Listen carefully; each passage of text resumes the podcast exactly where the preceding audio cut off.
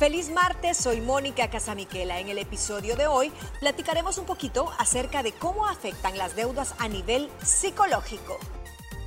Ay, ay, ay, qué buen tema vamos a estar compartiendo esta tarde aquí en Liberadas. Recuerde que puede escuchar toda esta plática a través de nuestra plataforma de podcast y sabemos, bueno, que en estas sociedades occidentales que nosotros vivimos cada vez eh, es más común que todas nosotras las personas, pues adquieras un tipo de deuda, ya sea para hacerte niñas de tu vivienda, hacerte de tu vehículo, poder costear los estudios eh, de tus hijos, algún tipo de financiamiento para poder cubrir una deuda que ya tenías, en fin, muchas cosas. La vida va muy rápido, los gastos cada vez son más elevados, la vida es mucho más cara, pero hasta dónde uno se deja envolver, uno se deja llevar por esa bola de nieve que va creciendo cada vez más, cada vez más, y cuando volteas, está de este tamaño y ya la tienes en los hombros.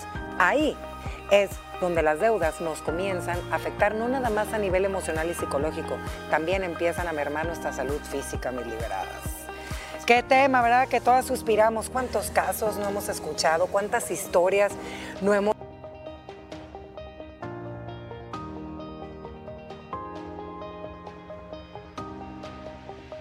Día a día de la gente tristemente tiene que ver con una deuda. Todos tenemos deudas. Algunos tendrán deudas pequeñas, gracias a Dios, pero todavía decís, uy, qué suerte si tienes una. Para gente que tiene dos, tres, cuatro, cinco deudas, que debe su casa, que debe un auto, que tiene que pagar además la mensualidad del colegio, universidades, tiene preocupaciones de enfermedades. Entonces, las deudas son una realidad, Ana Pao. Lo que yo quisiera que rescatáramos aquí es que hay deudas que nos imponemos nosotros por caer en la gratificación instantánea, aquello de me compré la cartera, eh, la joya que quise y no necesitaba y por eso tal vez ya no tengo para poderme pagar un procedimiento médico. Yo por ahí lo veo yo. Y yo creo que hay deudas que te llegan también por malas rachas, no por mala cabeza, sino que por vicisitudes de, de la vida. Imagínate si tu esposo fallece y es el proveedor, o tú son buena, en buena parte la, que también lleva comida y comparte gastos con tu esposo para mantener a tus hijos, a tu casa. Y probablemente no solo a los hijos, sino que deudas que han adquirido juntos y al faltar el, uno de los cónyuges, tu modelo económico se cae completamente. Deudas, ¿saben cuáles son las deudas más difíciles de sobrellevar? Las de salud. Cuando no tenés una, eh, un seguro que te respalde, un servicio eh, del Estado, porque por alguna razón no estás afiliado, y te viene un cáncer, te viene un accidente y te endeudas, en ese momento sos sujeto de crédito, sos sujeto, pero eso no significa que puedas pagar y que a la mitad del tratamiento te quedas sin trabajo. Saben que me quedé pensando ahorita, ¿se, acuerdan que llevamos en vida? un tema de la depresión sonriente? ¿Cuántas personas que no están pasando esta situación ahorita están en una depresión sonriente?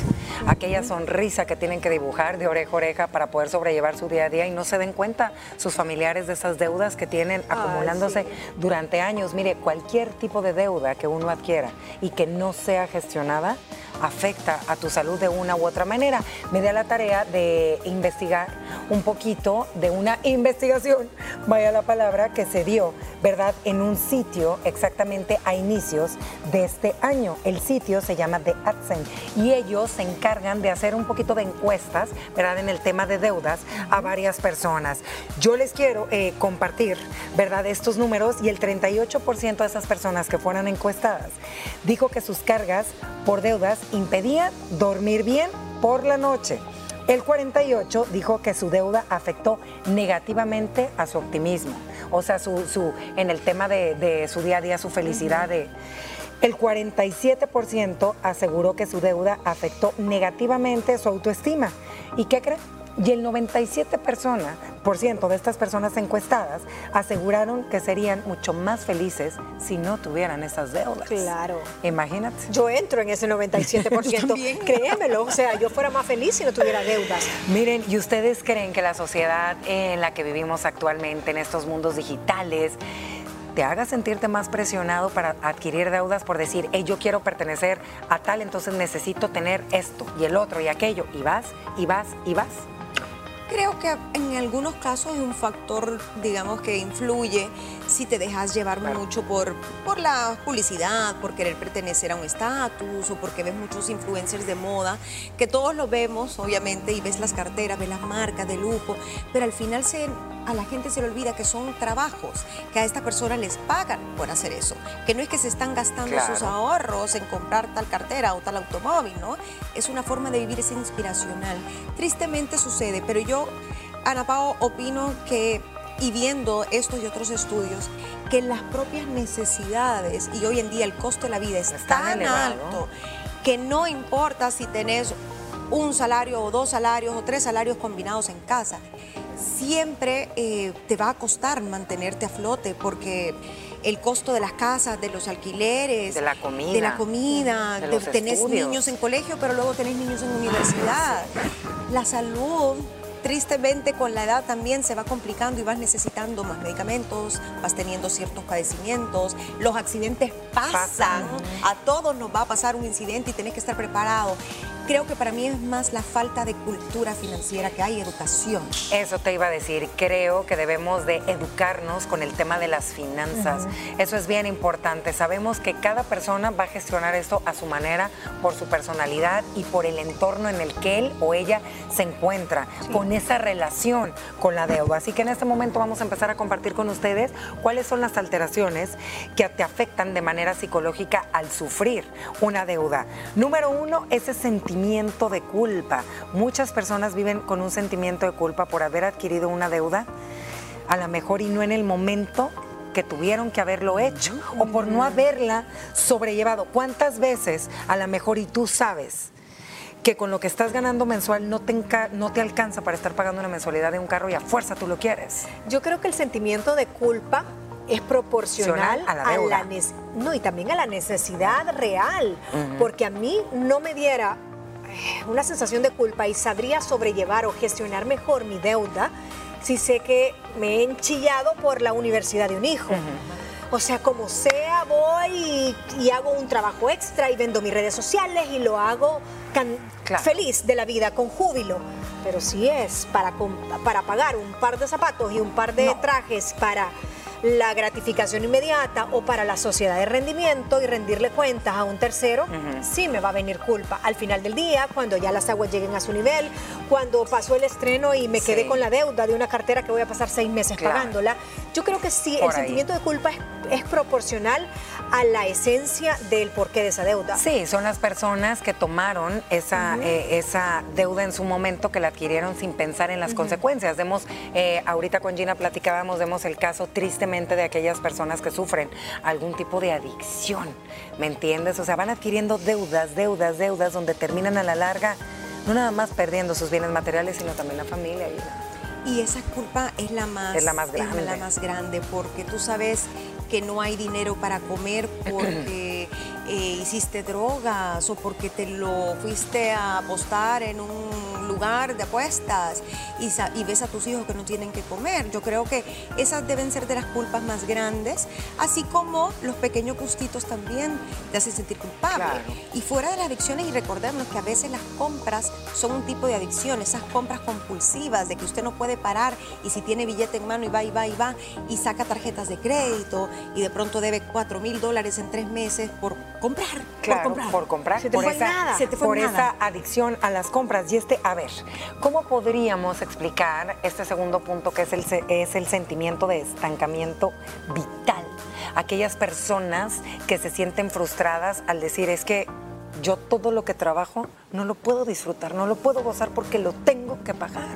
Ahí empieza ese sentimiento de ansiedad, de estrés y empiezan obviamente a desencadenar también el tema de la autoestima y todo va ligado a la mano. Pero es todo lo que tenés lo debes, entonces. Todo lo que tienes lo debes. O sea, te queda, ponle tus eh, poquitito para tus gastos eh, de comida y lo básico, pero no puedes ahorrar, no te puedes dar el disfrute de planear una vacación, de poder disfrutar con tus hijos porque todo lo debes, como te entra pasa. Yo creo que ahí tenés que separar, separar en, A o B. Mm. Ok, yo no puedo disfrutar de lo poquito que me queda, de esos 300 o 200 dólares que me quedan libres, porque malgasté todo mi salario en pagar deudas innecesarias o te mentalizas, qué bueno que me queda esto libre, pero estoy dándole la salud que se merece eh, a un hijo que tal vez tiene capacidades especiales y le puedo pagar sus terapias, le puedo pagar sus medicinas.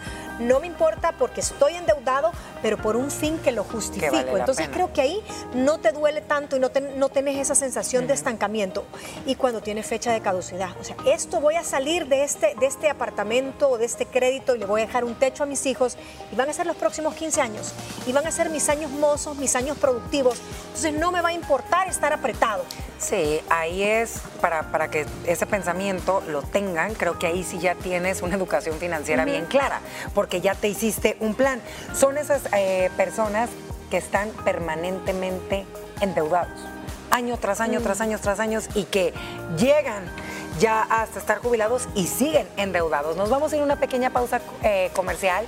No se despegue, que continuamos con mucho más de este programa aquí en Liberadas. Ya volvemos con más de este interesante tema después de la pausa. Continuamos con este tema y me encantaría, Gina, que si eh, fuéramos con el siguiente punto que está relacionado con nuestra autoestima. Importantísimo y uno de los que más se ve afectado cuando la persona pierde el control o no sabe gestionar las deudas, porque hay gente que de verdad está muy endeudada, Ana pero hay gente que se ahoga por una sola deuda, y también está mal porque le va a afectar igual con ansiedad, con depresión, con, con fatiga, con falta de sueño. La autoestima es cómo te valoras tú a ti mismo, cómo te ves, cómo te consideras, vales, no vales, pero esta persona se está comparando con los que no tienen deudas, lo cual también es un poco irrealista. Mm. Todos tendrán deudas en algún momento, pero se comparan y en cierta forma tal vez envidian, y no lo quiero decir de mala forma, a aquellos que tienen tranquilidad financiera, aquellos que son disciplinados, aquellos que tienen un plan, aquellos que saben ahorrar, etc. Entonces, al estarse comparando, dicen, wow, yo no sirvo, yo no valgo, y todo es pesimismo, todo es negatividad y por ende la autoestima. Miren, y el siguiente punto, y lo platicábamos las tres hace un momento, la ansiedad. Híjole, de hecho yo les compartí un mm. estudio que se realizó eh, hace poco y decían que una de las enfermedades, ¿verdad?, que más casos se va a atender y quiero pensar que ahorita eh, ya es muy común, tristemente, que muchas personas lo padezcan, es la ansiedad. ¿Verdad? Es el detonante de muchas otras enfermedades y sí, las personas que tienen y adquieren cualquier tipo de deuda, aunque sea pequeña, si no la saben gestionar, vienen la ansiedad. Y la ansiedad, como todas las emociones, es como un vaivén, porque cuando a ti te dan una tarjeta de crédito, te dan un préstamo o haces uso de un guardadito que es muy justo que tengas ese guardadito siempre y cuando tengas la disciplina de refiliarlo. Claro la adrenalina sube cuando tú estás gastando en el viaje, tarjeteando y todo. Pero como buen shot de adrenalina, va a bajar. Cuando caes en la dosis de la realidad y agarras el carro y te vas a tu casa de regreso después de esa vacación o te bajas del avión, empieza esa ansiedad y esa depresión porque decís, no es mi realidad, en qué momento, qué rico sentí, pero, ahora porque lo hice. Porque lo hice, cómo tapo esta sensación. Y empieza. Empiezan los acreedores, mamita, a llamarte al primer fecha de corte de la tarjeta. No, y empieza esa necesidad de querer ahorrar todo para pagar esas cuentas que te van a venir y qué pasa, no tienes el total, ahí va el interés, el interés, el interés. Y así es como uno comienza. El banco ¿verdad? nunca pierde, la Exactamente, así es como comienza y de la mano ¿Dónde terminamos? Pues con una depresión, Mónica, que qué te cuento. Porque acordémonos que lo que le antecede muchas veces a una depresión es la, ansiedad, que es lo que estamos hablando. Entonces, y la depresión, estábamos eh, buscando con Ana Pau en un artículo donde decía que de 1999 al 2018 se han aumentado en un 35% los suicidios a causa de una depresión y obviamente de una desesperación de no poder salir de deudas, o sea, suicidios ligados a temas de deudas. Imagínense la cantidad de años que estás metiendo ahí, o sea, es un montón.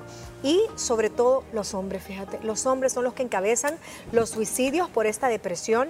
Son muchas veces, sobre todo en estos lados de Latinoamérica, el machismo, eh, los que llevan mayor carga financiera al hogar y los que sufren de mayor depresión por un tema financiero, porque su valía o el ego económico, el ego laboral de un sueldo, eh, el ego de tener esa no sé, de ser como el, que tiene todos los, o la mayoría de bienes, la responsabilidad sobre sus hombros es más de un hombre. Es más de un hombre. Y otro de los síntomas que también platicábamos aquí, si viera todo lo que platicamos cuando estamos solas, es el insomnio. Si algo no es negociable para todo el ser humano y no se puede vivir es sin dormir. Imagínense aquellas personas que no pueden tener un sueño reparador, un sueño tranquilo y de repente en la madrugada se levantan con esa ansiedad, ¿verdad? De no poder dormir por el tema de las deudas. Gina, es horrible. Es horrible no dormir, no poderse quedar dormido. Esa preocupación constante. Y levantarte y que ese sea tu primer pensamiento y decir, ¿y hoy qué voy a hacer? Ya me van a llamar los del banco y casi que lo bloquean, ¿no? Eh, el no dormir te mata, el no dormir te enferma. Eh, es preferible que pida ayuda, que pida fármacos, lo que sea, pero el cuerpo necesita dormir. Y si es una preocupación lo que lo está originando, porque no siempre es tan obvio, Ana Pau. A veces usted dice, pero no sé qué me pasa, tengo tres meses que duermo cuatro horas al día, y me siento mal, no sé qué me pasa. Escarbe, escarbe, tiene usted una preocupación financiera, probablemente eso es lo que su cerebro está pensa, piensa y piensa. Entonces, haga un plan, pero también vaya con un médico, porque se va a terminar enfermando de otras cosas. ¿Y sabes qué es lo que llega a suceder? Cambia el ánimo.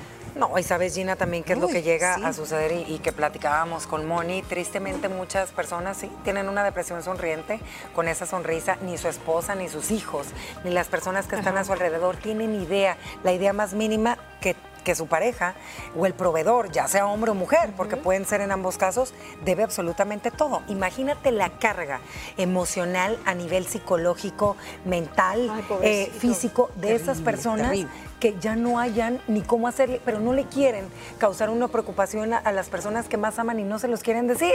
Y le dicen la hasta que llegan al punto y le dicen a la esposa, sentémonos y le ¿sabes qué? Estamos en bancarrota. Ajá, no puedo O sea, todo lo que hemos vivido el último año es mentira. Estoy hasta aquí. No tengo ni para comer. Tengo enjaranada la casa, tengo... Eh, es, difícil. Y muchas veces esa depresión sonriente, ni el mismo que la aporta está sabedor de, porque él sigue siendo funcional, sigue trabajando y todo, pero esa depresión sonriente ahí está. Y también vienen de la mano los cambios de carácter, bueno, pues bruscos, ¿verdad? Tristemente, eh, en estos casos no en la mayoría, las personas que más amamos son a las personas que más afectamos en todos los sentidos. Y ni tú lo mencionas. Te volvés irritable, te volvés agresivo muchas veces porque estás tan preocupado que ya ni sabes qué sale de tu boca. Complicás tu ámbito social, Ana Pao. Te quedas solo porque no querés ni salir, no querés gastar, en, eh, estás amargado, la gente se aleja de ti y eso también origina la depresión, ese aislamiento. Chef, te estoy viendo por ahí que quieres venir, vente para acá. Es increíble el tema, la verdad. Miren, y rapidísimo, si ustedes están pasando por una de estas situaciones aquí en Liberada, le queremos compartir algunas herramientas. Tome una decisión financiera a la vez, es bien importante. Tiene que rastrear los gastos que usted hace, identifique los factores estresantes financieros y haga un plan. Como le mencionaba Moni, reconozca cuáles son las consecuencias del estrés relacionado con el dinero. ¿Cómo está su relación con el dinero? Evite esas tentaciones que usted sabe que no son buenas. Y lo más importante es pedir ayuda a tiempo, ¿va, mi querida chef? Así es, y dicen que la relación que uno tiene con mamá es la relación con el dinero. Ay, mira. Neuroabundancia, esa es la neuroabundancia. Gracias por escucharnos. Recuerda que nos puedes sintonizar todos los días, lunes a viernes, 12 del mediodía por Canal 6 y las redes sociales son arroba liberadas TCS. Mañana, romances de oficina. Es conveniente tenerlos. Ese será el tema. No te lo pierdas.